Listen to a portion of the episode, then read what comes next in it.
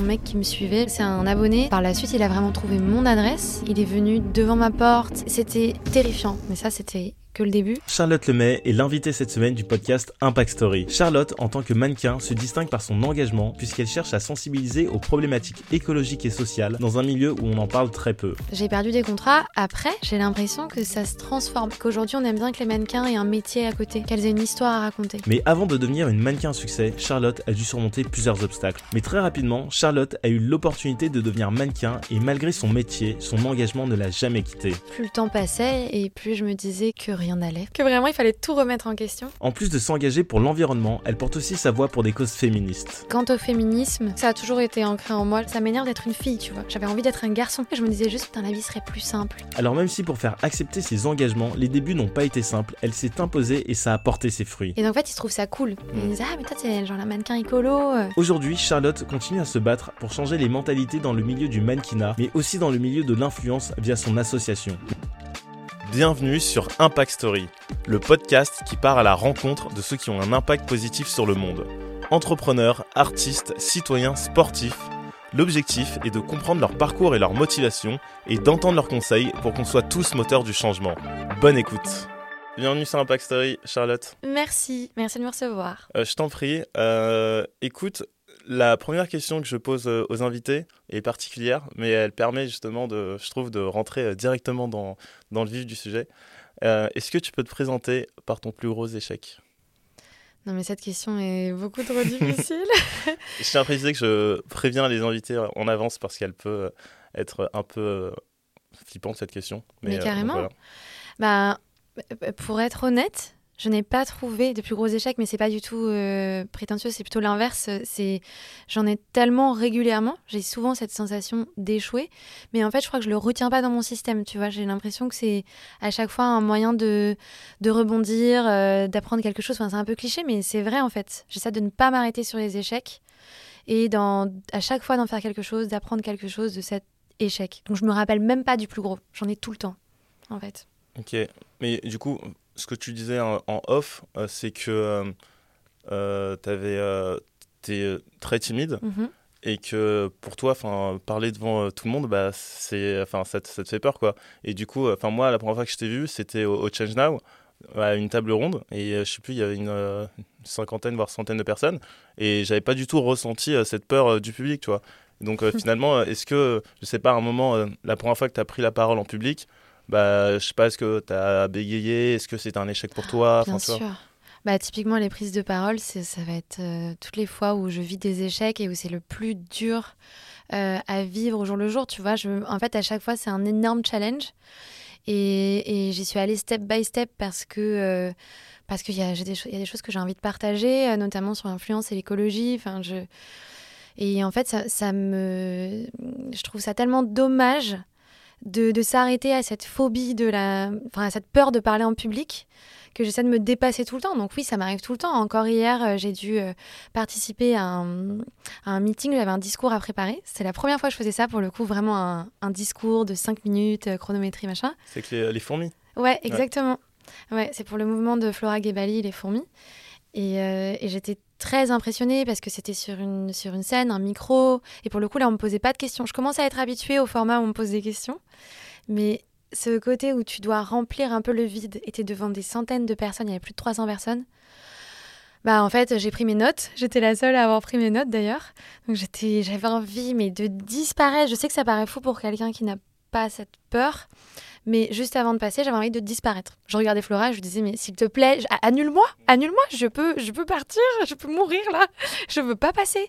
Et en fait, ils étaient tous, on était sept à parler et tous les autres étaient euh, extrêmement à l'aise personne n'avait de notes tu vois ils s'asseyaient sur la chaise tranquille à faire des grands mouvements des blagues et tout et moi j'étais là mais oh là là mais l'horreur euh, vraiment j'ai prévenu le public tout de suite j'ai dit bon euh, j'aime pas parler en public, ça me terrifie, mais merci quand même de me donner cette opportunité. Et bah, j'ai peut-être regardé un peu mes notes, quoi.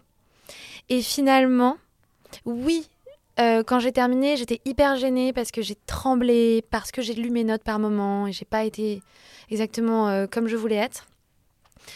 Mais finalement, ça a touché énormément de personnes. Tu vois, il y a plein de personnes qui sont venues me voir à la fin et qui m'ont dit, mais en fait, ton discours, c'était trop cool parce qu'on s'est reconnu dedans, ça nous a touché, ça nous a embarqué parce que tu as tout de suite prévenu que tu n'étais pas forcément à l'aise et que. Et voilà, et en fait, ça, a fait du bien à pas mal de personnes. Donc, tu vois, c'est. C'est un exemple d'échec, euh, mi-échec, mi-réussite. Mais surtout, je pense aussi que quand tu euh, dis tout de suite que tu n'es pas forcément à l'aise, les gens ils s'identifient aussi euh, plus facilement. Et surtout, je pense que, en fait, la plupart des gens qui parlent sur scène ont peur, mais c'est juste soit ils n'ont pas peur au même degré, hmm. ou soit ils manifestent pas leur stress de la même manière. Enfin, moi, quand je parle en, public, bah en fait, juste avant de monter sur scène, je stresse. C'est juste que je le montre pas ou j'en parle pas. Et je pense que c'est le cas pour tout le monde. Ouais, mais là, on n'est pas au même niveau. Oui, je pense qu'il y a J'en dors pas pendant une semaine. Ah, d'accord. J'en dors pas pendant une semaine, je peux en faire des cauchemars. Je... Enfin, je dis, j'ai envie de disparaître avant juste avant euh, que ça arrive. Je... je perds ma voix je, tremble, je, bafouille, je, perds mes mots. Les mots me viennent plus, enfin vraiment. Et, donc ça, oui, j'en ai vécu plein des moments hyper gênants. Et surtout, peut-être, tu vois, l'échec que je, que, je vivais avant, mais là, aujourd'hui, j'essaie vraiment de me dépasser, c'est qu'en fait, j'ai raté énormément d'opportunités par peur de devoir m'exposer à ce genre de situation. Et en fait, j'ai raté des jobs, j'ai raté... Euh, ouais, des opportunités de prise de parole géniales, de rencontres incroyables, où en fait, euh, juste j'aurais pu euh, prendre du recul et me dire, bah, en fait, c'est pas moi qui suis importante, ça me dépasse, le sujet me dépasse, et puis aussi il y aura d'autres personnes, c'est un échange. Et, et aujourd'hui, j'essaie vraiment de faire ça, mais ça m'a, ça m'a bloqué pendant des années. Et c'est quoi les étapes que. Enfin, c'est, quoi différentes étapes pour euh, réussir un peu à, à surmonter euh, cette peur? Parce que au final, tu as réussi, tu vois, à faire euh, ce discours hier. Euh, tu as fait un, échange au Change Now, faire un discours au Change Now aussi. Donc, j'ai l'impression que tu en fais quand même quelques-uns. Et en plus, c'est dans des lieux super, super cool et avec des grandes opportunités. Donc, comment tu fais quand tu as aussi peur pour dépasser cette peur et le faire quand même, tu vois? Bah, En fait, tu es obligé de t'exposer à cette peur. Mais en fait, moi, le conseil qu'on m'a donné, c'est de commencer par des petites euh, interventions, des, choses qui nous font peur mais qui sont encore euh, surmontables. Et en fait, c'est ça, j'ai fait euh, étape par étape, en commençant par peut-être des médias moins suivis. je me souviens pas exactement comment ça a commencé, mais tu vois, c'était peut-être des interviews écrites. Après, ça a été les podcasts le premier que j'ai fait, mais j'étais, mais, oh là, ridicule, mais la honte, mais je n'ose même pas le réécouter aujourd'hui. J'avais tout écrit, tu sais, j'avais demandé les questions, j'avais écrit pour me faire une petite béquille pour pouvoir euh, mmh. lire mes, mes, notes au cas où. Enfin, je n'arrivais pas à trouver ma place en fait. Et, et voilà, j'étais euh, tétanisée par la peur. Et en fait, c'est passé. Et ben, j'ai survécu. et donc après, tu te dis, bon, bah voilà, qu'est-ce que j'en ressors? Est-ce que ça me plaît? Est-ce que, est que ça vaut le coup de continuer? Et en fait, euh, petit à petit, euh, tu es, obligé de te confronter à ta peur. Mais step by step. Et tu vois, euh, il y a des jours où je suis encore mais terrifiée. Et puis il y a des jours où maintenant, ça va. Genre là, ça va à peu près. à peu près. À peu près, à peu. Mais le fait d'y arriver à chaque fois, bah, tu te dis pas, bah, j'ai réussi, du coup, je peux faire plus. Je sais pas si je me dis, euh, tu vois, sur mon discours d'hier, je sais pas si je me dis j'ai réussi, mais oui, si ça te donne toujours envie de te dépasser, un peu comme une mm. compétition sportive ou quoi. Enfin, ouais, il y a, y a, ce côté où quand tu t'es dépassé, tu as envie de chaque fois aller plus loin. Ouais, c'est vrai.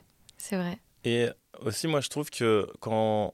En fait, c'est un peu paradoxal, mais je trouve que c'est plus dur de parler devant 10 personnes que devant 1000 personnes.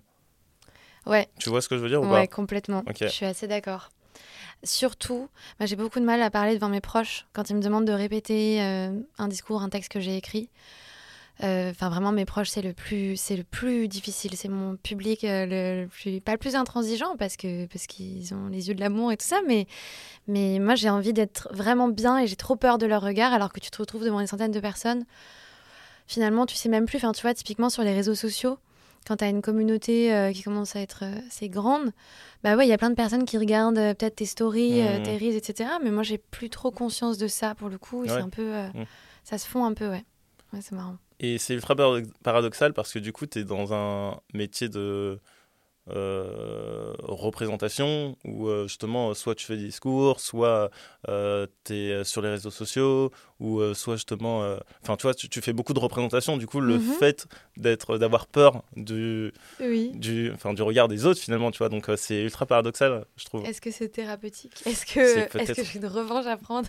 Parlons-en. Parlons de ton enfance. tu vois la transition est toute faite.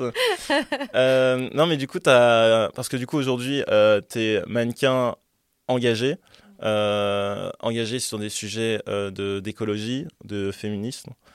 Et, euh, et du coup, on verra plus tard comment justement on peut s'engager sur ces sujets-là, alors qu'à première vue, on peut dire qu'il y a plein de paradoxes. mannequin et mode, bah, en fait, ça, ça, peut paraître paradoxal. Mannequin et féministe, pour certains, ça peut paraître paradoxal. Donc, c'est super intéressant d'échanger là-dessus. Mais avant ça, du coup, toi, tu as, grandi où? Dans quel type d'environnement? J'ai grandi à Clichy. Et, euh, et j'étais en cours à Neuilly-sur-Seine, donc euh, école euh, très. école privée, très bon chic, bon genre. Je pense quoi de l'affaire Stan? Non, non, non.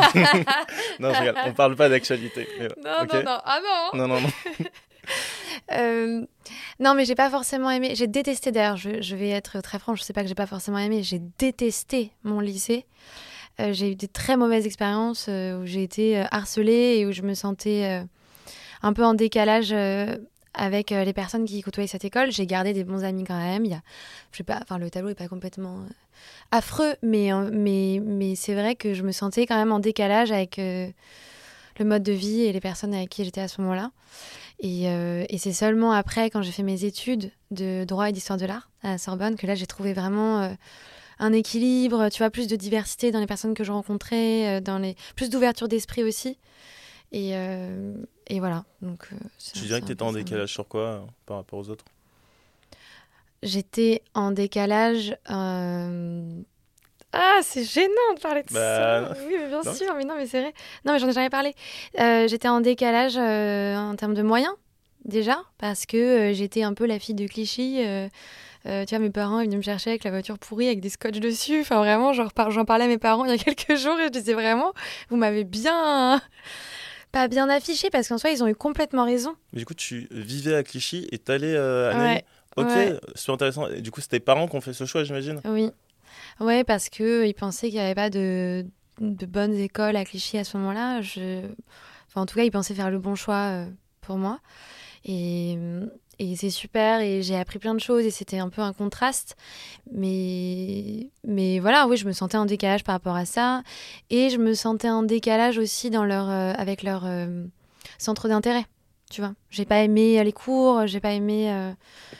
j'ai pas aimé ce qu'on apprenait. Enfin, je m'ennuyais, j'étais harcelée par par des filles de l'école et tout ça. je ne sais pas si c'est lié à, une différence de moyens pour le coup, mais ça peut être plein de choses. Mais, mais ouais, je, c'est pas une période que j'ai beaucoup aimée. Ok, non mais je comprends. Enfin, moi, enfin, à titre perso, j'ai vécu un peu la même chose. Euh, moi, je vivais à Bobigny et mhm. ensuite je suis venu à Paris pour faire mes, euh, enfin, mes études, au collège-lycée. Mhm. Et euh, du coup, enfin, moi, je vis vraiment décalage vraiment très très fort entre la banlieue et Paris. Et, et, en fait, forcément, bah, quand tu arrives, tu te rends compte que bah, les centres d'intérêt sont différents, euh, bah, les moyens pour le coup sont totalement différents et, euh, et forcément bah, c'est ultra frappant donc euh, enfin je comprends parfaitement ce ouais, que c'est ça bah, moi mes copains ils avaient peur de venir chez moi ils disaient enfin ah vraiment je te jure ils me disaient on va se faire raqueter et tout je ouais, mais... ok non je vois très bien tu vois? C'est et enfin oui c'est un peu gênant alors mmh. ça a été parce que mes parents m'ont beaucoup encouragé à, à, accepter cette différence parce que ça va hein, mmh. vois, ils avaient quand même les moyens de me mettre dans mmh. un collège privé, etc. Mm. Mais, mais ils m'ont encouragé à, à, être fière de ça, en fait. Heureusement. C'est trop bien. C'est mm. cool euh, qui, euh, qui s'est pensé à ça. Et, euh, et, du coup, quand tu étais petite, tu voulais faire quoi? Plus grande? Oh là là, il y a eu plein de métiers. Je sais que je voulais être libraire à un moment. Ok.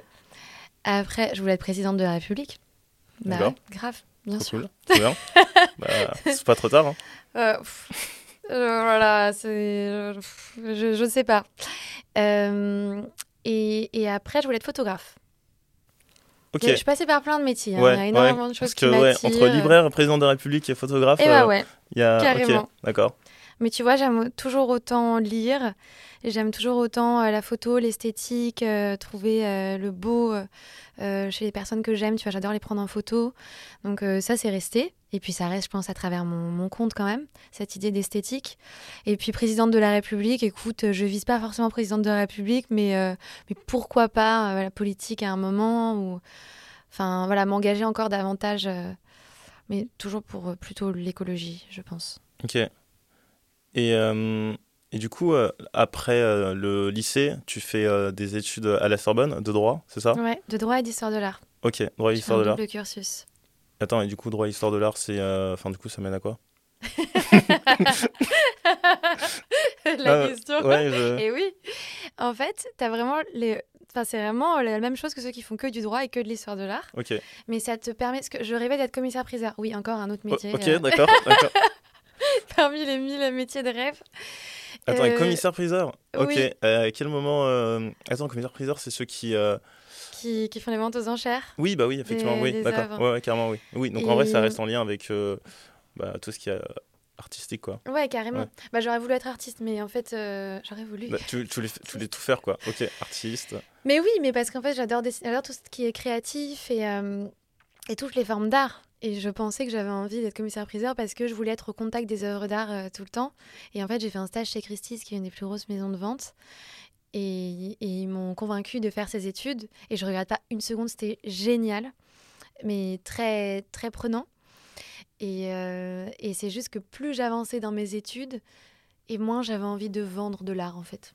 Pourquoi Ah, euh, parce que c'est la dimension monétaire, euh, commerciale En fait, je crois que je suis pas faite pour ça. Tu vois, j'ai fait un petit test en galerie aussi, à, faire, à essayer de faire des ventes et tout. Ça va, je m'en sors bien, mais tu vois, je, je, je suis pas forcément heureuse en sortant de ça. Enfin, c'est pas ce qui m'épanouit le plus, quoi. Donc, euh, trop contente d'avoir fait ces études, mais pas ma voix. Et puis aussi, petit à petit, c'est à ce moment-là que je me suis rendu compte de ce qui se passait et de que mon mode de vie n'allait pas, que tout ce que je découvrais sur l'écologie, c'était à ce moment-là. Et donc, quand j'ai terminé mes études, c'est un peu là que j'ai plus voulu travailler dans l'écologie que, que dans l'art. Après, idéalement, j'aimerais mêler les deux, mais. Hmm. Donc, photographe, commissaire-priseur, euh, président de la République. Pourquoi tu t'es retrouvé mannequin? Et comment? C'est vrai que c'est euh, n'importe quoi. ouais, on comprend pas là. Je pense que les gens sont perdus. Hein. Heureusement que j'explique ce que tu fais au début. Hein. J'ai jamais. je m'en étais pas rendu compte. Non, mais en fait, mannequinat, c'est un peu par hasard. Euh, j'avais 16 ans et je servais, j'étais serveuse, je faisais plein de petits jobs euh, à côté de, de, mes études, enfin de mon collège, lycée, tout ça. J'étais serveuse notamment. Et, et c'est une femme qui m'a repérée et qui m'a dit qu'elle pensait que je pouvais, enfin que j'avais les critères pour être mannequin. Et, et en fait, euh, je l'ai rappelé.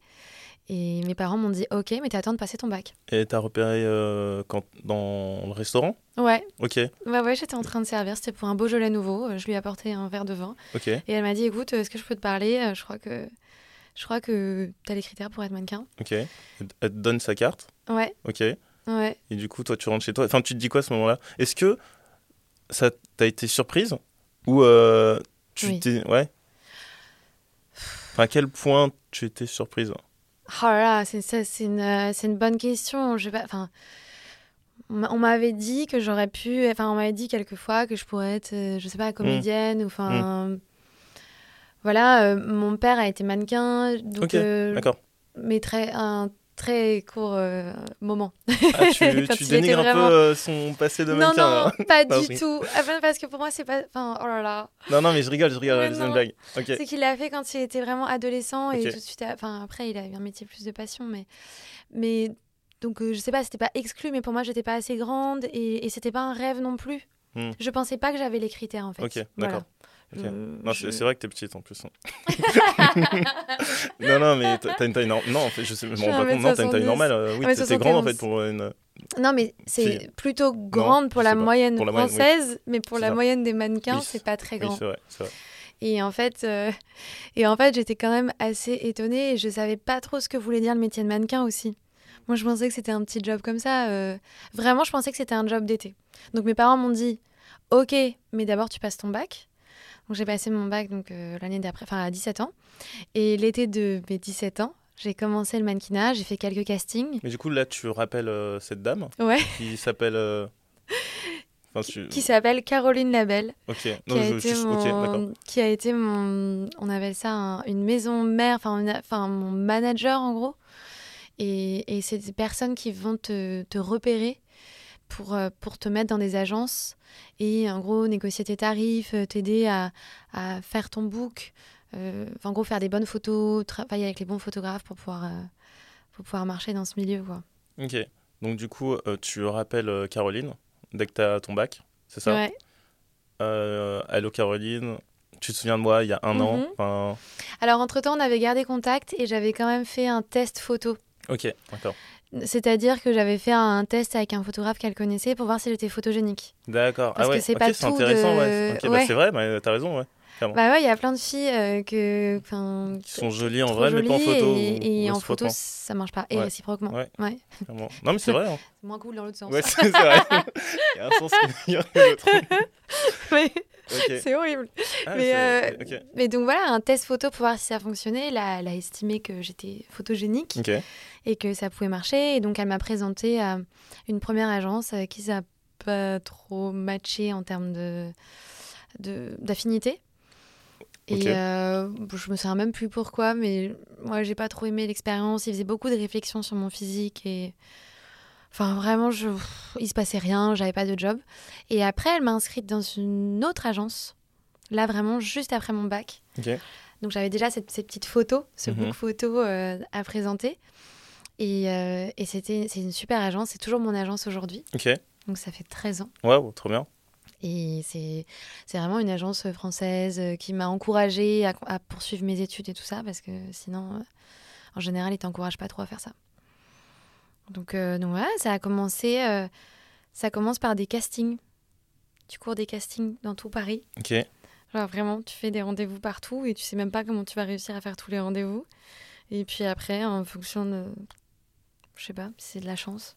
Et, et, et le métier, enfin, enfin, ce qui est intéressant, enfin, ce que j'aime bien dans le podcast aussi, c'est que du coup, enfin, moi, je n'ai aucune idée de, enfin, du quotidien euh, d'un ou d'une mannequin, tu vois. Mhm. Donc, ce serait intéressant que tu puisses, enfin, dire, enfin, comment ça fonctionne quand tu es mannequin. Enfin, du coup, aujourd'hui, c'est ton métier. Et euh, donc, euh, le but, donc, c'est de faire des castings. Une fois que tu fais un casting, un casting, c'est quoi? Ça ressemble à quoi? Mhm. euh, comment, comment ça fonctionne? Alors, déjà, le métier a énormément évolué. Hein. En 10 ans, ça n'a plus rien à voir. À l'époque, donc quand j'ai démarré, j'avais vraiment 5-6 castings par jour. Et donc, tu te retrouves dans des rédactions de magazines ou dans un petit bureau d'une marque. Euh, devant des, des, inconnus avec euh, parfois t'as que trois mannequins qui viennent faire le casting. Souvent, t'en as 50 et t'es là dans une salle d'attente, souvent assise par terre. Euh, soit avec un livre, soit, enfin, tu vois, essayer de t'occuper parce que on se parle, enfin, les filles se parlaient pas trop entre elles parce qu'il y avait beaucoup d'étrangères, beaucoup, beaucoup de Russes, de Brésiliennes, très, très peu de Françaises quand j'ai commencé. Et c'est dû à quoi ça? Euh, euh Alors, j'ai pas la réponse exacte, mais déjà, critères physiques, les... c'est des filles qui, sont... qui ont des physiques euh, élancés, euh, qui sont grandes, qui ont... Enfin, en tout cas, à l'époque, elles avaient les critères pour être mannequin. Aujourd'hui aussi, ça, ça a énormément changé, hmm. tu vois, les critères physiques. Hmm. Heureusement, d'ailleurs. Mais je pense que c'est dû à ça. C'est dû aussi au fait que euh, c'est un métier où tu gagnes quand même bien ta vie et il faut être, euh, mais il faut être euh, très professionnel. Et, et ça, je, je suis pas sûre que les Françaises prenaient ce métier assez au sérieux, en tout cas à l'époque. Enfin, en tout cas, c'est ce que mes bookers me disaient. Mm. Enfin, c'est ce que les, toi, les agences me disaient. C'est que les Françaises, elles vont arriver peut-être parfois un peu négligées, pas forcément les cheveux propres, etc. Et alors que les Russes, par exemple, enfin, c'est un peu des généralités, hein, mm. mais c'est des bosseuses et elles vont arriver avec les ongles nickel. Euh, elles auront fait euh, euh, des séances, suffisamment de séances de sport dans la semaine. Enfin, tu vois, elles prennent énormément soin de leur corps. Et, et donc, elles sont plus professionnelles. Tu vois, elles prennent ça vraiment très au sérieux. En tout cas, à l'époque. Aujourd'hui, c'est assez différent. Mais, mais donc voilà, les castings, c'était ça. C'était un peu. En fait, c'est assez solitaire. Et après, ton agent te tient au courant, t'envoie ton ton emploi du temps la veille pour le lendemain. Donc tu sais jamais trop ce qui va se passer. Il faut être très souple, très disponible. Parce que vraiment, euh, enfin moi ce qui m'avait marqué, c'est la première fois qu'il m'a dit Bon bah ce soir tu pars en Suisse. bah voilà, tu vas y rester deux jours. il dit ça le jour même? Ah oui, le jour même, mais, mille fois ça, ça m'est arrivé. Ah ouais. Mais bien sûr. La veille pour le lendemain, ça c'est quasi tout le temps. Vraiment. Ou même, bon, à l'époque, je prenais beaucoup l'avion. Mhm. c'est plus dans le cas. Mais heureusement. Mais, euh, mais tu vois, ils te mettaient dans un avion euh, le lendemain matin et en fait, tu sors de l'avion, tu n'as pas vraiment de pause. Euh, tout de suite, on va t'embarquer pour des essayages, pour une manucure, pour... Enfin, c'est un peu un tourbillon où tu dois être très disponible, ne jamais dire non. Ça aussi. Comme il y a énormément de concurrence et de filles qui veulent faire ça, tu... En fait, c'est mal vu de refuser un job si tu es accepté pour ce, pour ce job, quoi. Ok, même si euh, les, euh, je sais pas, les critères te correspondent pas, euh, la marque, t'as pas envie de bosser avec elle, etc. Enfin, non, ça n'existe pas ça. D'accord. C'est limite, on, on nous dit même pas pour quelle marque on travaille. Ouais, ok. Presque. Hein. Hmm. Vraiment, ça m'est déjà arrivé d'arriver sur un shoot et de faire Ah, ok. Et il y a encore pas longtemps. Alors que maintenant, je suis quand même assez hmm. aguerrie. Et, maintenant, tu es une ancienne. Hein. Ouais, je suis une ancienne. Ouais. 10 ans de carrière, hein, quand même. Ça bah pas. Et je peux me permettre aussi euh, de refuser certains jobs que je pouvais pas du tout faire euh, quand j'ai démarré. Et tu vois, ça m'est arrivé d'accepter un job récemment et de me dire, bah, c'est super, ça me correspond totalement sur l'image, c'est éco-responsable, c'était pour une pharmacie. Et en fait, j'arrive sur le job et on m'a pas dit que c'était pour Black Friday. Et là, vraiment, le brief, c'était genre, tu vas euh, récupérer un iPhone et tu cours dans l'Apple Store et et j'étais en angoisse totale et je me disais, mais pourquoi moi? Pourquoi vous m'avez prise moi pour ce job? C'est pas possible. Donc c'est pour te dire, on ne sait jamais ce qui va se passer euh, jusqu'au shooting. Quoi. On, a, on a zéro info. C'est ultra bizarre. Ok, d'accord. Mais ça, ça montre vraiment à quel point euh, bah, ils savent que euh, les candidats vont accepter. quoi. Et qu'en fait, il y a un rapport de force qui est totalement inversé. Ah, mais complètement. Mais en fait, c'est un métier que tu fais très jeune. Hmm. souvent loin de chez toi, parce que bah, même moi, tu vois, j'ai énormément voyagé, j'ai été dans plein de capitales pour, euh, pour travailler. Tu pars pendant deux mois, parfois dans des pays où tu ne parles pas du tout la langue et ils ne parlent pas anglais. Et en fait, tu as juste un traducteur, genre en Corée. Et je me retrouvais à, être mais seule, seule, seule. Tu pars pas avec ton agent dans ce cas-là? Non. Ah non, mais ils sont. Ah, donc on te met dans un avion, dans un train, tu pars et hop. Et après, es en... tu discutes avec l'agence sur place. Et là, tu as des traducteurs, etc. Mais franchement, c'est vraiment un métier solitaire et où tu as finalement assez peu de, de pouvoir, assez peu de, de, ouais, de moyens de, de t'imposer, en tout cas quand tu démarres, euh, à moins d'avoir euh, vraiment tout de suite décroché la campagne exceptionnel qui fait que tu fais partie des tops et que tu es très demandé. Et donc, en fait, tout de suite, tu peux te permettre de demander des tarifs, de demander avec qui tu travailles, enfin, d'imposer tes conditions. Sinon, euh, sinon, tu rêves, en fait. Parce que, parce que voilà, un métier très jeune, parce que c'est un métier qui fait rêver énormément de, de personnes. Donc, euh, donc la concurrence est, rude. Et, et puis, il y, a quand même un problème sur le traitement des mannequins. Il y, y, a un gros problème. Et, du coup, donc en gros, tu fais euh, casting, shooting, et euh, une fois que tu fais shooting, après tu rentres chez toi, grosso modo. Ouais. je Ok. Et donc en fait, le métier, c'est vraiment, euh, c'est ça, casting, shooting, casting, shooting, tout le temps, à droite à gauche. Parfois des tournages. Parce que tu peux aussi bien faire des photos que de la vidéo. Moi, je fais pas de, de défilé. Il y a aussi des filles qui font des défilés. Mais ça, c'est en fait, on est, classé en différentes catégories. Non. Ok, d'accord. C'est pas vraiment un choix. Ok. Après, disons que ça me convient bien.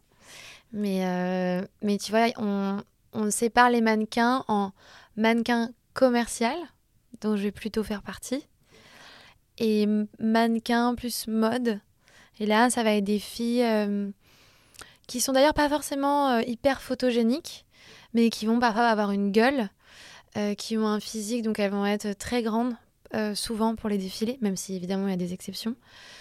Et, hum, et c'est des filles qui vont faire beaucoup d'éditos, enfin de magazines, euh, de mode. Et c'est des profils. Ce qui est assez terrible avec ces profils-là, c'est que tu peux avoir une montée fulgurante. Vraiment, ça peut marcher hyper bien. Tu peux faire tous les défilés de ouf, euh, euh, faire les meilleurs shoots, des, des, campagnes Prada, des trucs comme ça. Et après, ça peut. Ça, tu peux passer de mode en fait. Alors que les profils, les filles un peu commerciales, ça va être, je je sais pas comment le décrire, mais c'est des filles qui sont photogéniques, qui ont des traits réguliers et qui, qui passent un peu moins de mode, même s'il y a toujours des modes sur les physiques. Il y a quand même ce truc plus, plus pérenne. Quoi. Et c'est là où tu, où tu fais affaire plus des campagnes de cosmétiques, par exemple. Moi, ce que je fais beaucoup. Ok. Mais non, mais c'est intéressant parce que du coup, on voit que, mine de rien, enfin, le métier de mannequin de l'extérieur, comme tu dis, ça, ça fait rêver plein de gens. Et du coup, euh, je pense que tu beaucoup de gens qui ont des étoiles dans les yeux et qui peuvent se dire, bah, en fait, euh, c'est vraiment la vie de rêve. Enfin, j'imagine qu'il y a plein d'aspects positifs, mais il y a plein d'aspects négatifs dont on ne parle pas, euh, comme ce que tu viens de mentionner, la solitude, le fait que tu sois tu puisses être objectivé, objectivé, je sais pas comment on dit. Objectifié. Ouais, ouais, ouais, ou, peut-être, moi aussi je bug. Ok, voilà, je pense qu'on a compris. Vous avez compris. Et euh, donc, il y a cet aspect-là, mais il y a aussi euh, un, autre phénomène euh, que tu avais partagé en story, et le fait que. Donc, ça, du coup, je pense que ça, c'est tes mannequins, mais en plus de ça, toi, tu communiques sur les réseaux sociaux. Et donc, il y a un phénomène qu'on appelle déjà les relations parasociales.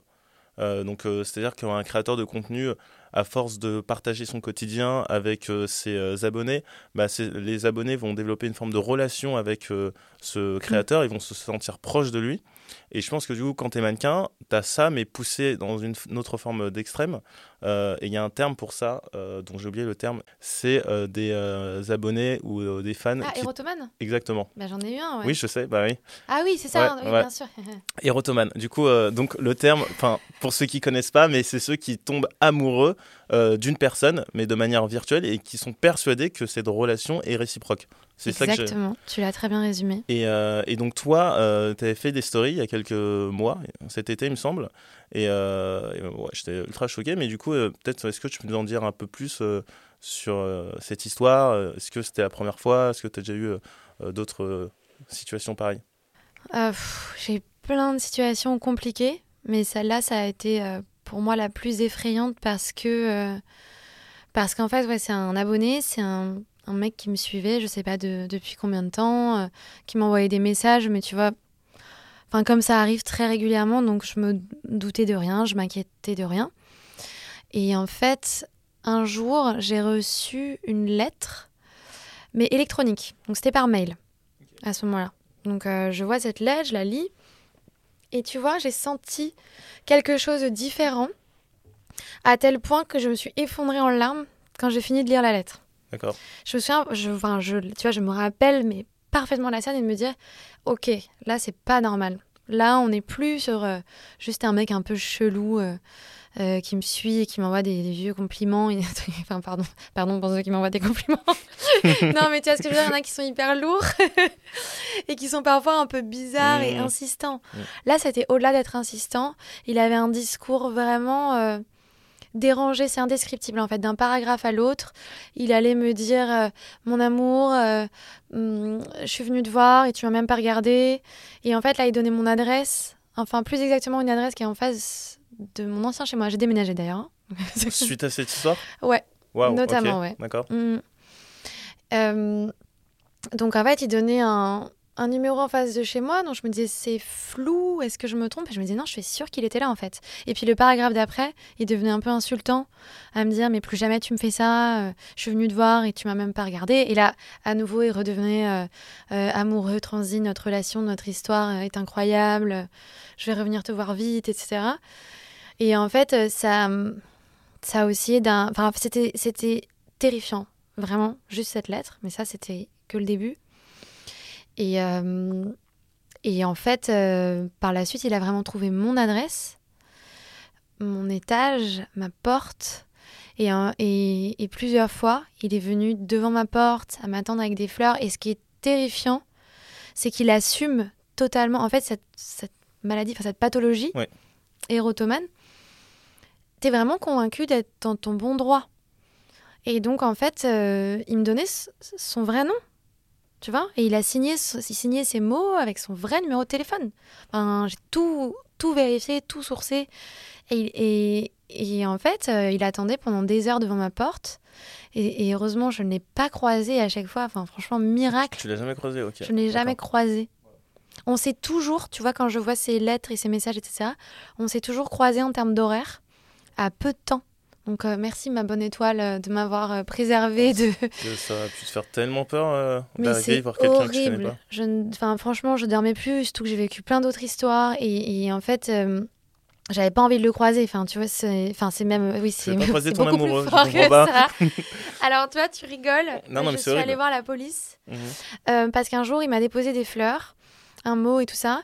Et mes voisins m'ont dit qu'il était resté pendant des heures et que surtout il l'avait recroisé parce qu'ils pensaient que c'était un prétendant enfin que c'est c'est genre genre j'ai plein de prétendants qui viennent devant chez moi non mais tu vois ils étaient pas ils pensaient que c'était quelqu'un de tout à fait normal et sympathique qui venait, qui apparemment mettait de la musique devant ma porte et tout ça. Et à un moment, il est, mon voisin est redescendu et il était à un autre étage, dans le noir, tout seul, à m'attendre, quoi. Et en fait, là, je me suis dit, ok, stop. Euh, je ne pouvais plus dormir chez moi, c'était fini, j'étais terrifiée. Je suis allée voir la police. Et j'en étais pas à ma mon premier dépôt de plainte, euh, malheureusement. Et cette fois-ci, encore, euh, c'était pas terrible.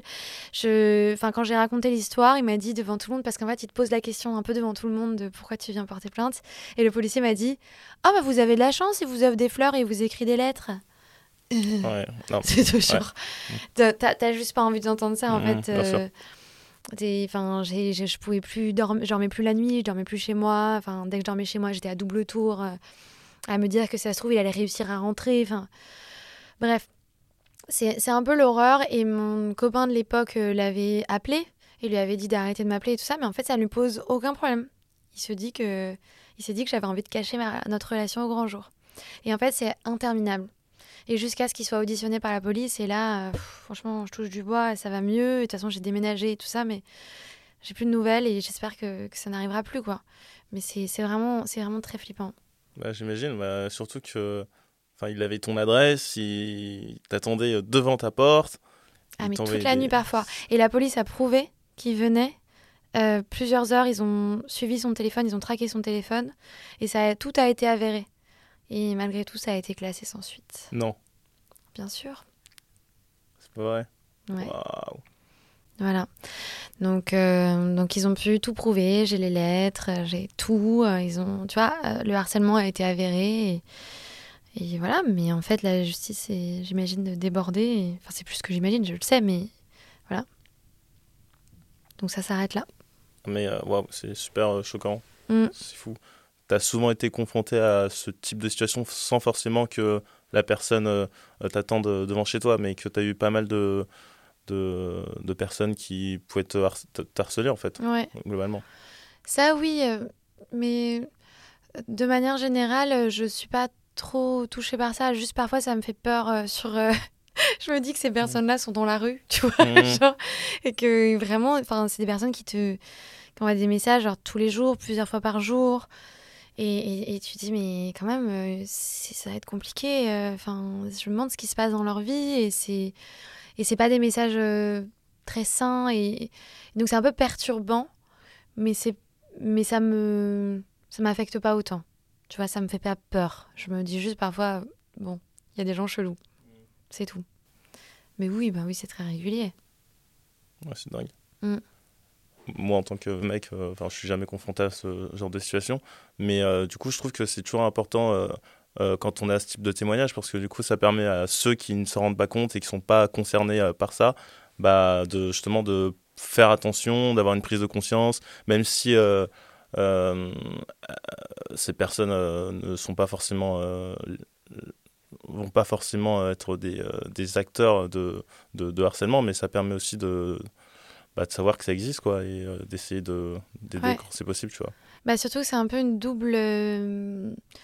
La violence est un peu double, il y a un peu une double peine quand tu racontes, quand tu partages ce genre d'histoire et que euh, t'es pas pris au sérieux en face. Tu vois, typiquement, ce policier qui me fait une blague, pour lui, c'est pas grand chose, tu vois. Pour lui, c'est anodin. Et en fait, toi, tu viens et t'es un peu traumatisé euh, par ce qui se passe. Et c'est vrai que quand les personnes, sont, elles sont pas forcément mal intentionnées, mais quand elles vont te faire une blague en retour ou, mais surtout que là, pas être à l'écoute, enfin, c'est assez violent en fait. C'est la double peine. Ouais, c'est sûr, mm. j'imagine. Mm. Enfin, surtout que la personne est venue euh, devant chez toi. Quoi. Enfin, c'est, Et, euh, et, du coup, si on, on, parle de ton métier, comment, euh, enfin, même de ta prise de conscience, comment comment c'est venu ta prise de conscience liée à l'écologie, au féminisme Comment voilà comment c'est venu? Alors en ce qui concerne l'écologie, progressivement. Je pense, euh, et j'ai pas de date exacte, j'ai pas de déclic, tu vois, il n'y a pas eu de moment, euh, genre de, de, moment magique où je me suis dit, hey, mais en fait, euh, ça va pas, vas-y, on change le monde tout de suite, tu vois. C'est juste progressivement, ça a commencé par ma salle de bain où j'ai voulu faire attention aux produits que j'utilisais, les créer moi-même. après, ça a été la fast fashion où je me suis dit, en fait, ok, plus jamais je rentre dans un HM ou un Zara. Et, et, petit à petit, bah, tu vois, dans mon métier, je prenais beaucoup l'avion. Je me disais, bah, pareil, ça, ça, ça suffit maintenant. Ça, ça a trop d'impact. Il faut que j'essaye de transformer ça, de commencer à prendre le train plutôt que l'avion dès que c'est possible. Et, euh, en fait, plus le temps passait et plus je me disais que, rien n'allait, que, vraiment il fallait tout remettre en question. Donc voilà, il n'y a pas eu de. La prise de conscience est très progressive et encore aujourd'hui, je pense que mon engagement euh, grandit euh, et j'en apprends presque tous les jours sur, sur ce sujet et j'ai et j'essaie de trouver ma place là-dedans et, de trouver à quel point j'ai envie de m'engager là-dedans aussi. Mais voilà, c'est une évolution progressive. Et quant au féminisme, je, je crois que ça a toujours été ancré en moi. J'avais toujours besoin de dire, mais attends, euh, il y, a plein de choses depuis toute petite qui m'ont marqué où je me dis mais pourquoi euh, ça, ça m'énerve d'être une fille, tu vois? J'avais envie d'être un garçon tout le temps. Enfin, je sais que c'est vraiment quelque chose qui me travaillait pendant des années de me dire, ce serait tellement plus simple d'être un garçon, mais j'arrivais pas concrètement à dire pourquoi. Je, sais que je me disais juste, putain, la vie serait plus simple. J'ai envie d'être un garçon, j'ai envie de faire des blagues, j'ai envie de trucs. Enfin, je sais pas, tu vois, j'avais l'impression que les filles, on devait être euh, toujours euh, polies et gentilles et douces. Et, euh, et, qu'on a, et surtout, beaucoup de réflexions. Moi, j'avais beaucoup, beaucoup de réflexions sur mon physique, sur la manière de m'habiller, tout le temps, tout le temps. Et en fait, si tu l'acceptais pas, t'étais chiante. Et, et, je crois que c'est ça. tu vois, maintenant, euh, avec le recul, je crois que c'est ça qui me, dérangeait beaucoup, en tout cas au collège, lycée, tout ça. Et alors après, euh, le féminisme, c'est pareil. C'est, ça grandit avec euh, des histoires que j'entends, des injustices permanentes, et notamment sur les agressions sexuelles. Pour avoir vécu des histoires pas hyper fun où, où, je me suis rendu compte qu'on est complètement euh, abandonné, enfin que vraiment il euh, a, a, pas de enfin, on n'a pas d'aide, on n'a pas d'écoute et même quand on en parle à ses amis et moi-même j'ai honte d'ailleurs de pas avoir suffisamment écouté des, amis qui m'ont parlé d'agression sexuelle. Mais en fait, il y a une forme, on est gêné, tu vois. Et aujourd'hui, ça, ça s'ouvre un peu, mais il y a encore beaucoup à faire et il faut pas lâcher, quoi. Et, donc c'est assez, c'est assez inné ça. Mais, ça. mais pareil, ça grandit euh, avec euh, des expériences. Et, dans le milieu du mannequinat, euh, j'imagine que historiquement, il y a plus de... C'est un milieu qui est plus, comment dire, plus propice aux, agressions? Ou c'est une idée que je me fais? Je me suis harcèlement. déjà posé cette question. Bah encore une fois, oui, bien sûr, tu vois, c'est comme c'est un métier où les filles sont plutôt jeunes, jolies et, et, seule, oui, j'imagine que, que ça peut créer ce genre de situation, bien sûr. Mais pour. Enfin. Si, mais enfin, en fait, j'ai mon expérience personnelle parce que ça représente pas du tout euh, toutes les mannequins. Je sais qu'il y a plein d'histoires. Pour le coup, moi, c'est pas là que j'ai eu mes pires expériences. Du tout. Vraiment. Donc, je sais pas pourquoi, mais j'ai été préservée de, de ça euh, pour le coup. Et je crois vraiment que ça peut arriver dans dans n'importe quel milieu et contexte en fait. Euh, euh, j'en doute pas, mais je me disais juste, euh, peut-être que dans certains milieux, il y en a plus que d'autres. Je, je, je, me posais la question. Mais... Oui, certainement. J'ai pas jamais vu de chiffres là-dessus, et, et c'est vrai qu'il y, y, a pas mal d'histoires avec, avec les mannequins, c'est sûr. Mais voilà, ça, je ne peux pas trop en témoigner en tout cas. Et, et, comment on fait pour être une mannequin engagée? Donc tu disais euh, moins prendre l'avion. Ouais. Euh, c'est quoi les autres étapes que tu as suivies euh, progressivement? Ah, Déjà, ça c'est un big step, vraiment. Parce que tu dois perdre des contrats, j'imagine. Ouais. Et vraiment, j'ai essayé d'imposer à, à, mon agence et à mes agents en leur disant, mais en fait là, il y a une autre solution. Je peux prendre le train, donc je vais prendre le train. Ça va peut-être me faire terminer un petit peu plus tôt parce que bah, tu enchaînes les jobs et donc tu... Enfin, l'avion est plus facile pour les clients parfois moins cher, bien sûr. Mais en fait, euh, il y a un moment où, quand j'avais plus autant besoin de gagner ma vie, où j'avais plus euh, bah, la liberté de, faire ça, j'ai essayé de l'imposer et, honnêtement, c'est risqué et je comprends qu'on qu'on n'ait pas envie de le faire. Donc c'est surtout l'avion. Après, ça va être refusé euh, les contrats de fast fashion. Donc ça, pareil, j'ai pas toujours le contrôle, mais j'essaie de, de, le faire. C'est prévenir toutes mes agences en fait de ma démarche et essayer de les accompagner là-dedans parce qu'en général, ils savent pas trop ce qui est bien ou mal dans les marques et tout ça. Enfin, ils n'ont pas forcément la même conscience ou connaissance du sujet. Enfin, donc il y a ça. Euh, ça. Et je crois aussi que ça passe par le fait de... En fait, quand tu es mannequin, tu rencontres quasiment tous les jours des nouvelles personnes. Presque sur chaque shooting, tu as une nouvelle marque, un nouveau photographe, une nouvelle maquilleuse, un nouveau styliste. Enfin, tu vois, c'est à chaque fois des équipes énormes. Et donc, ça passe aussi par les discussions, j'ai l'impression, que tu peux avoir avec toutes ces personnes. Donc, pour le maquillage, euh, ça a été des discussions avec des maquilleuses sur les produits qu'elles utilisaient et euh, sur le choix des stylistes, sur leurs vêtements, etc. Donc, en fait, c'est. C'est à chaque fois, c'est des petites graines, c'est vraiment des, petites choses, mais où, mais où ça permet d'ouvrir la discussion et, et, ce sujet d'écologie dans la mode, quoi, qui est vaste.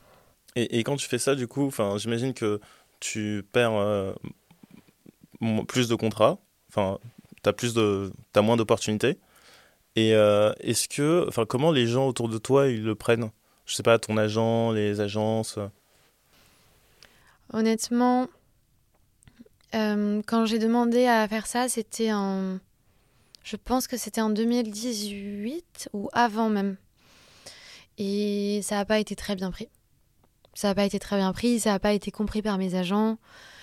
Euh, ils voyaient en fait aucune opportunité financière pour eux et ils comprenaient pas en fait ce choix. Ils le comprennent pas, ils le comprennent toujours pas parce qu'ils sont pas particulièrement engagés et que n'ont pas la même vision. Donc honnêtement, c'est pas facile.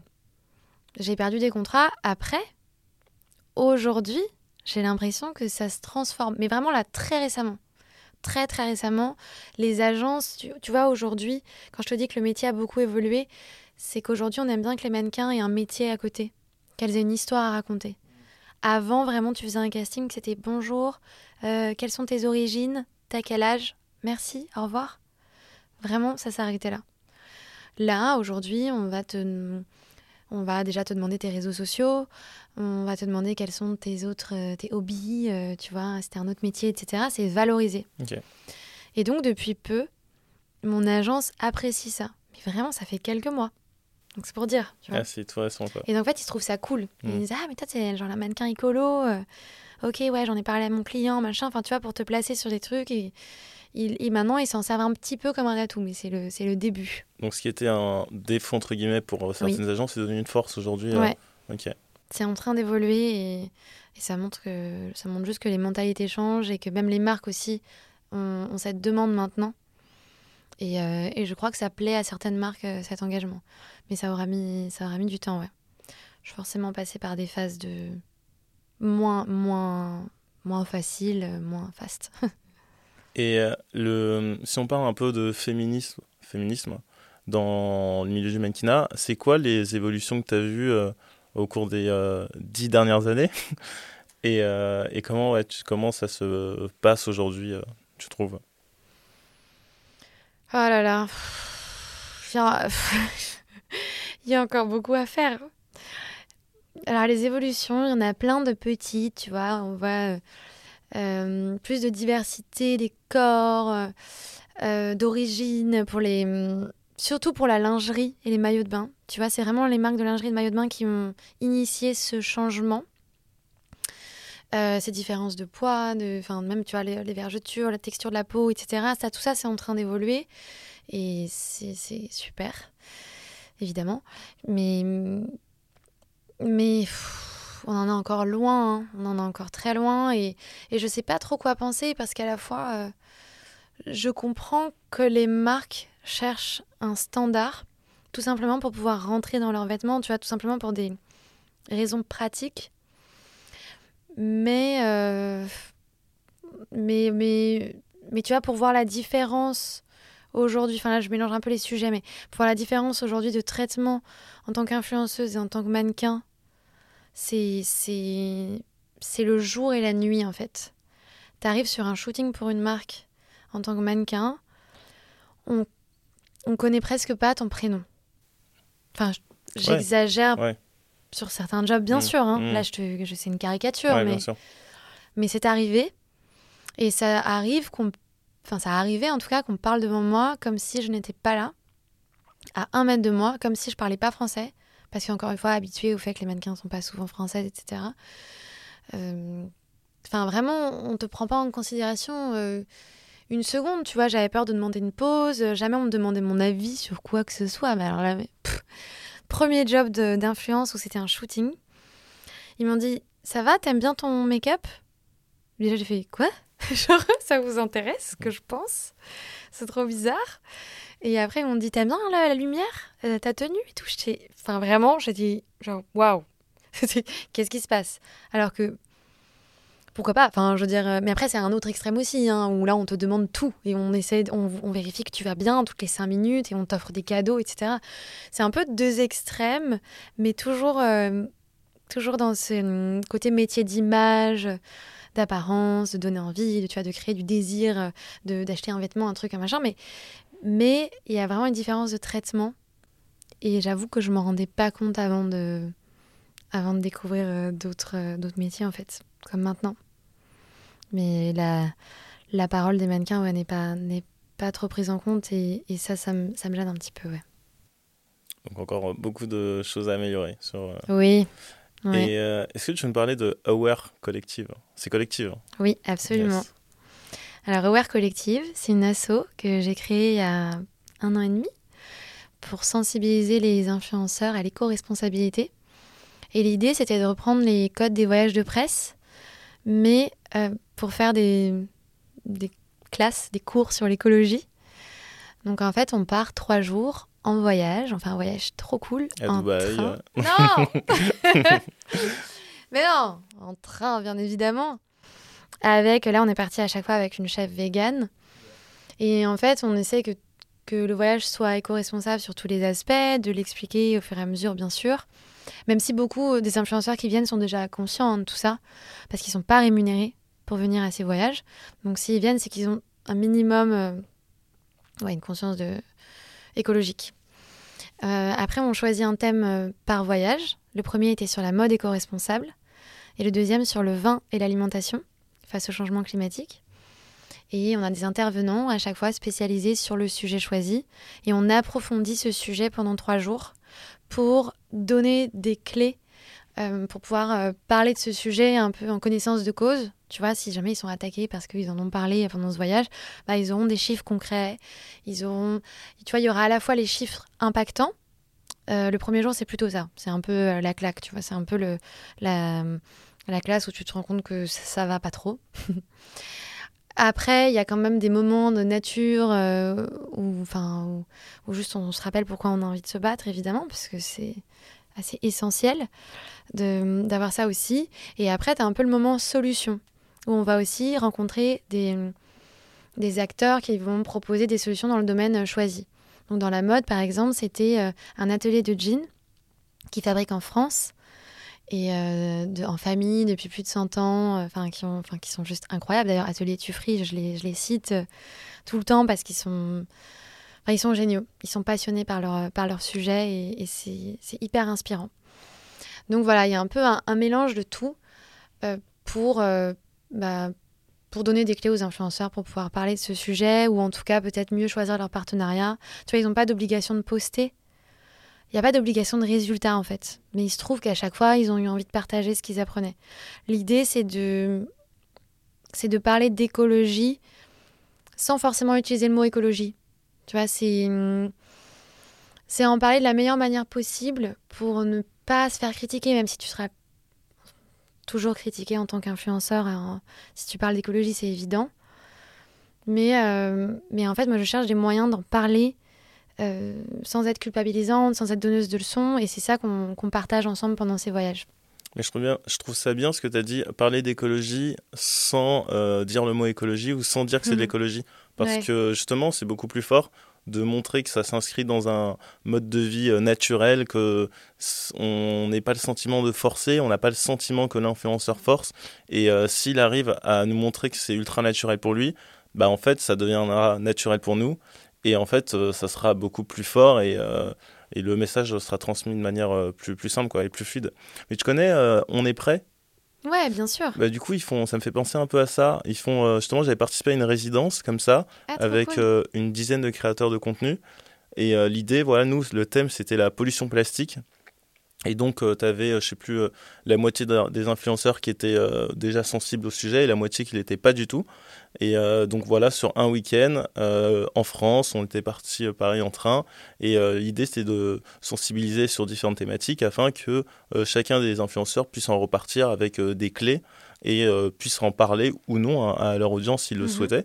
Et c'est assez fort parce que du coup, tu as plusieurs créateurs qui ont des communautés plutôt, plutôt grandes et assez fortes. Et donc, ils peuvent aussi sensibiliser en utilisant leurs termes, leur identité. Et c'est très, très puissant quoi, de, je trouve, euh, comme euh, message. Donc, euh, trop bien, bravo.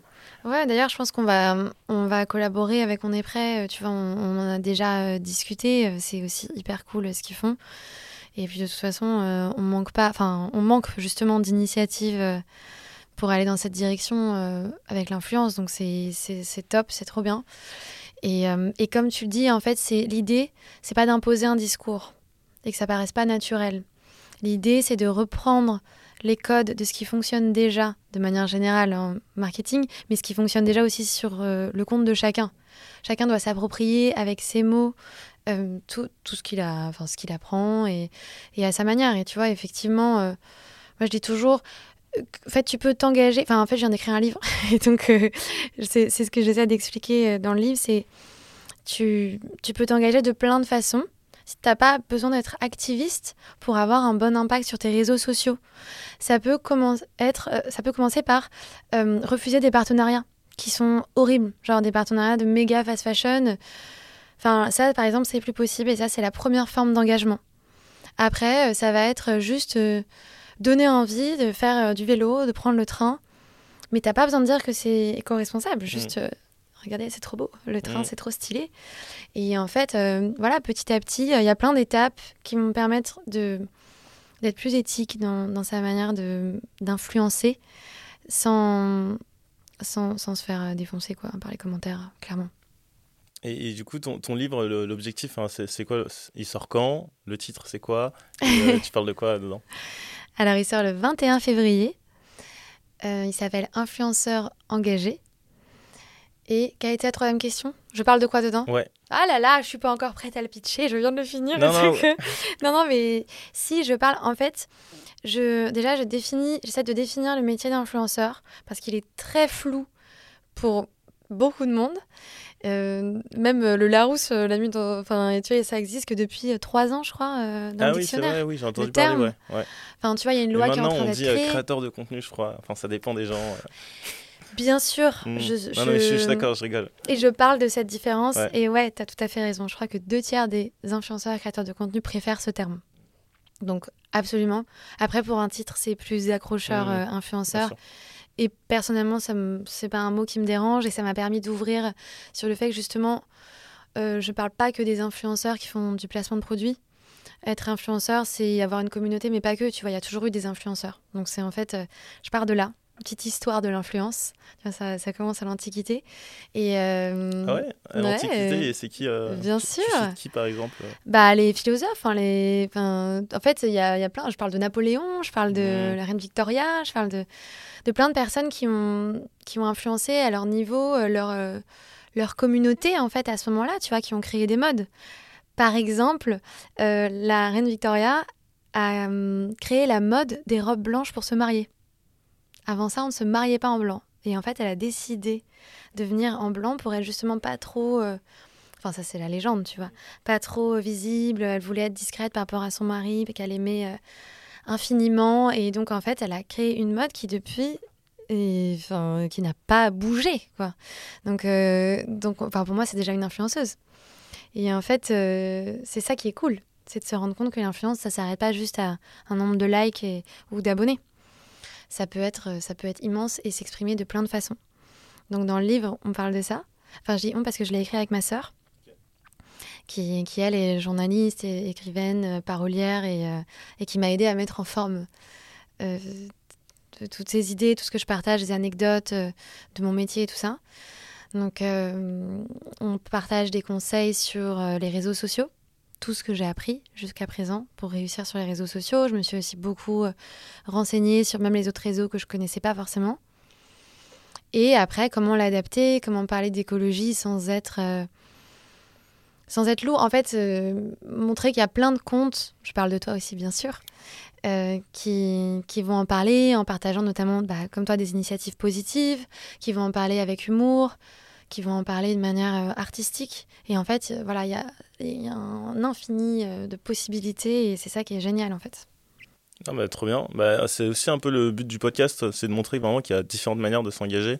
Euh, bah, toi, euh, euh, sur le métier de mannequin, mais ça peut être, je sais pas, dans l'entrepreneuriat, dans l'humour, dans plein de trucs. Mhm. Et donc finalement, ce qui est intéressant, je trouve, c'est que souvent, quand on n'est pas lié à l'écologie, on peut se dire, bah, en fait, la seule manière de s'engager, c'est d'être, je sais pas, militant, d'être activiste, d'être sur le terrain, d'être un écolo vraiment ultra, ultra engagé. Alors qu'en fait, aujourd'hui, comme tous les secteurs de la société vont être concernés, ben en fait, tous les secteurs de la société euh, peuvent s'engager. Et donc, il y a mille et une euh, façons de s'engager. quoi. Grave. Ah, mais totalement. Il faut faire avec les cartes en fait qu'on a entre les mains, il faut faire avec ce qu'on connaît, il faut faire avec les codes de son milieu et c'est là qu'on aura le plus d'impact en fait. Mm. Enfin, en tout cas, aujourd'hui, j'en suis convaincue, donc euh, ouais, je suis complètement d'accord avec toi. Jolie transition sur la question de fin. c'est quoi pour toi avoir de l'impact? Oh, Hmm. Je t'ai pas prévenu pour cela. tu m'as pas prévenu. Non. ok. Bah, tu vois, j'ai une anecdote qui me vient. Ça peut être une anecdote, ma réponse? Hmm. Je te dirai à la fin si c'est validé ou pas. non, super. Je Merci, la pression. Non, non, non, vas-y, vas-y. Euh, un soir, l'année dernière, je devais aller à un, un événement euh, Greenpeace. Et finalement, j'ai pas pu m'y rendre mon problème de transport, bref. Et je me suis retrouvée à un événement automobile, à une table avec que des journalistes automobiles. Et donc une dizaine de journalistes entre 30 euh, et 70 ans, que des hommes, bien sûr. Et, et c'était très drôle parce que je me suis mise un peu à parler de ce que je faisais, d'écologie, de d'influence, de mannequinat, machin, mais tout ça en, en parlant d'engagement et aussi de féminisme, bien sûr. Et au début, j'en parlais juste à mes voisins de table. Et petit à petit, ils arrêtaient de parler. Et tout le monde s'est intéressé à notre conversation. Et vraiment, c'était, c'était hilarant. Parce qu'en fait, ils étaient tous passionnés par la conversation. Et à me dire, mais c'est, c'est incroyable, ok. En fait, ils n'avaient jamais ce genre de conversation. Je suis complètement sortie de ma bulle. Et à ce moment-là, ils m'ont dit, bah, tu vois, euh, t'as raté une soirée Greenpeace. Mais finalement, tu eu plus d'impact ici avec nous, les gros requins euh, qui ne parlons jamais de ce sujet-là, que euh, potentiellement à ta soirée Greenpeace où il y aurait plein de personnes déjà euh, convaincues. Clairement. Et donc en fait, pour moi, tu vois, quand, quand tu me parles d'impact, je pense à ça, c'est s'ouvrir à des milieux et à des personnes à qui on n'a pas forcément l'habitude de parler. Et, et réussir à être suffisamment justement ouvert pour créer le dialogue et pas se fermer et pas juste, euh, tu vois, se confronter et pas réussir à communiquer, même si on a des avis complètement différents et même si on a des parcours différents. Voilà. Anecdote 100% validée. Trop cool. Euh, anecdote 100% validée. Non, vraiment, je suis 100% euh, d'accord avec toi. Et en fait, c'est un truc que je dis souvent, mais tu vois, c'est pour, les pour les tables rondes. Enfin, moi, j'en fais. Enfin, on m'en propose souvent et je le fais pas spécialement parce que Enfin, après, c'est personnel, mais je trouve que dans les tables rondes, en fait, tu parles souvent des convaincus. Et, euh, et je trouve que c'est beaucoup plus fort de réussir à faire des tables rondes euh, sur un public qui n'est pas du tout euh, sensibilisé sur le sujet. Parce qu'en fait, bah, en fait ça, sert à ça, en fait, les tables rondes. Enfin, tout le discours écolo, ou à chaque fois que tu as un discours qui est un minima engagé, en fait, ça sert à rien de, de, l'avoir devant des personnes qui sont déjà convaincues. Il faut vraiment l'avoir euh, devant des personnes qui connaissent pas le sujet. Et donc, du coup, bah, là, cette anecdote, c'est vraiment l'illustration parfaite de, de, l'impact et de voilà à quoi ça sert tout ça quoi. C'est trop drôle, il m'en parle encore aujourd'hui. J'ai déjà recroisé ces journalistes et c'est tu vois c'était un moment euh, spécial pour eux donc euh, donc ouais voilà je suis contente qu'elle t'ait plu. Merci beaucoup euh, pour tout Charlotte. Bah merci à toi.